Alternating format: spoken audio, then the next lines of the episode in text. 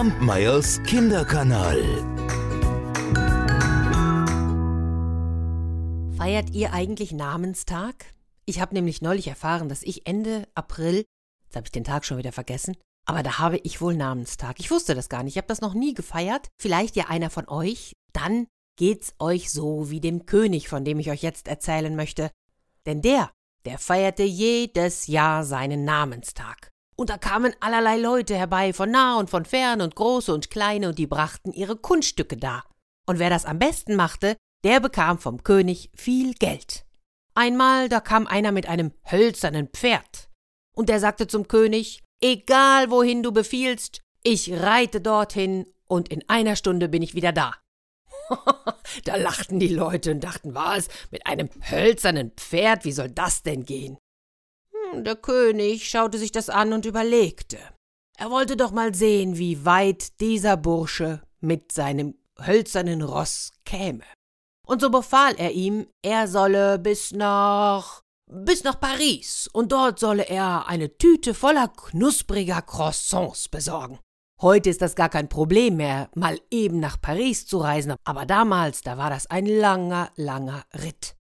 Der junge Bursche setzte sich auf sein Pferd, und eins, zwei, drei hast du nicht gesehen, war er hoch in allen Lüften. Die Leute, die standen unten und guckten voller Verwunderung hinterher. Und was soll ich euch sagen? Die Stunde war noch nicht vorbei, da kam er wieder zurück, und er brachte dem König, was dieser verlangt hatte. Mon, sagte der König, du hast das größte Kunststück gemacht und sollst dafür belohnt werden. Komm mit mir ins Schloss. Und der Junge ging mit ihm. In der Zwischenzeit, da schaute der Königssohn, der Prinz, sich das Pferd einmal genauer an. Ach, und er bekam Lust, es selbst einmal auszuprobieren. Es stand da im Hof so herum, und so stieg er hinauf, aber das Pferd rührte sich nicht. Ach, er probierte allerlei herum, aber nichts geschah, bis er schließlich eine kleine Schraube sah, die drehte er herum, oh, und im nächsten Augenblick war er hoch in der Luft, und da wusste er nicht weiter. Und alle Leute, der alte König und der junge Bursche, die schrien, als sie ihn sahen, aber es half ja nichts, der Königssohn war verschwunden. Dieser saß nun oben auf dem hölzernen Pferd und probierte allerlei herum mit der Schraube, und irgendwann da fand er tatsächlich heraus, wie es funktionierte. Und so kam der Gaul wieder mit ihm herab, und er landete in einem ganz fremden Land auf einem Turm. Jetzt war der Königssohn ziemlich hungrig von dem langen Ritt, und er wollte schauen, ob in diesem Turm nicht irgendwo etwas zu essen war. So kletterte er eine Treppe hinab und kam in eine Stube, und dort saß eine junge, schöne Frau, und die erschrak heftig, als sie diesen fremden Menschen erblickte. Er aber war ganz freundlich. Fürchte dich nicht, liebe Frau. Gib mir nur etwas zu essen. Ich bin ein Mensch, so wie du. Und da beruhigte sie sich, gab ihm etwas zu essen und ließ sich von ihm erzählen, wie er hergekommen war. Und weil er so freundlich war und weil er ihr gut gefiel, bat sie ihn wiederzukommen. Und so kam er auch am zweiten Abend, und am dritten, da setzte sie sich hinter ihn auf das Pferd, und sie flogen beide fort durch die Luft. So flogen sie dahin, bis sie auf eine grüne Wiese herabkamen. Diese Wiese war an einem Waldrand, und weil beide so müde waren, sagte der Königssohn, sie wollten ein wenig ruhen. Der Prinz schlief tatsächlich sofort ein, die schöne junge Frau aber wachte, und der hölzerne Gaul, der stand ruhig daneben. Da schlichen auch schon zwölf Räuber aus dem Wald, packten die schöne junge Frau und das Pferd, und sie hielten der Frau den Mund zu, sie durfte nicht schreien, sonst, drohten sie ihr, würden sie sie umbringen. Ja, und als der Prinz nun erwachte, da war er ganz allein, und er weinte und jammerte, und er trauerte um die schöne junge Frau und um das Pferd. Denn er dachte, sie wäre auf das Pferd aufgestiegen und davongeflogen. Und so ging er fort, sie zu suchen. Aber kaum war er im Wald, da wurde er von den Räubern gefangen und in einer anderen Stadt als Knecht verkauft.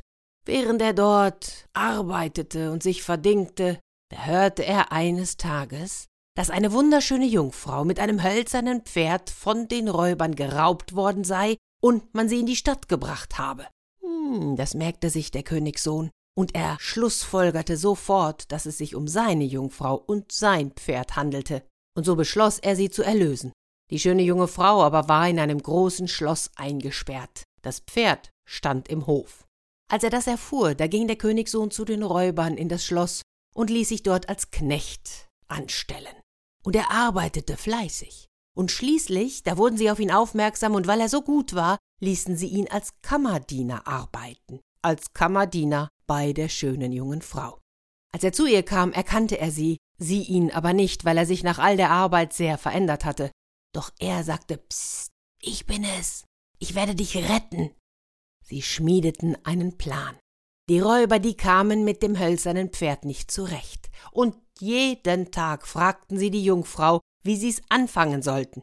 Aber diese, die sprach kein Wort mit ihnen.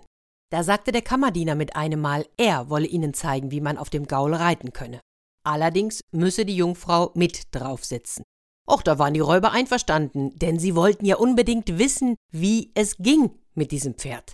Aber, so sagten sie, er dürfe den Hof nicht verlassen. Ja, ja, das versprach der Kammerdiener.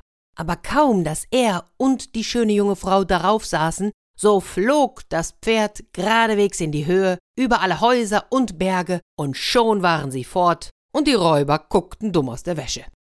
Der Königssohn und die schöne junge Frau aber kamen heim zu seinem Vater, heirateten, und nach dem Tod des Vaters bekam der Königssohn das ganze Reich. Und ich glaube, der Bursche, der dem König das hölzerne Pferd geschenkt hat, der ist auch ziemlich gut dabei weggekommen und hat glücklich und zufrieden mit all dem gelebt, was der König ihm geschenkt hat. Und wenn die alle nicht gestorben sind, dann leben sie wahrscheinlich heute noch. Wir hören uns nächste Woche. Kampmeyers Kinderkanal.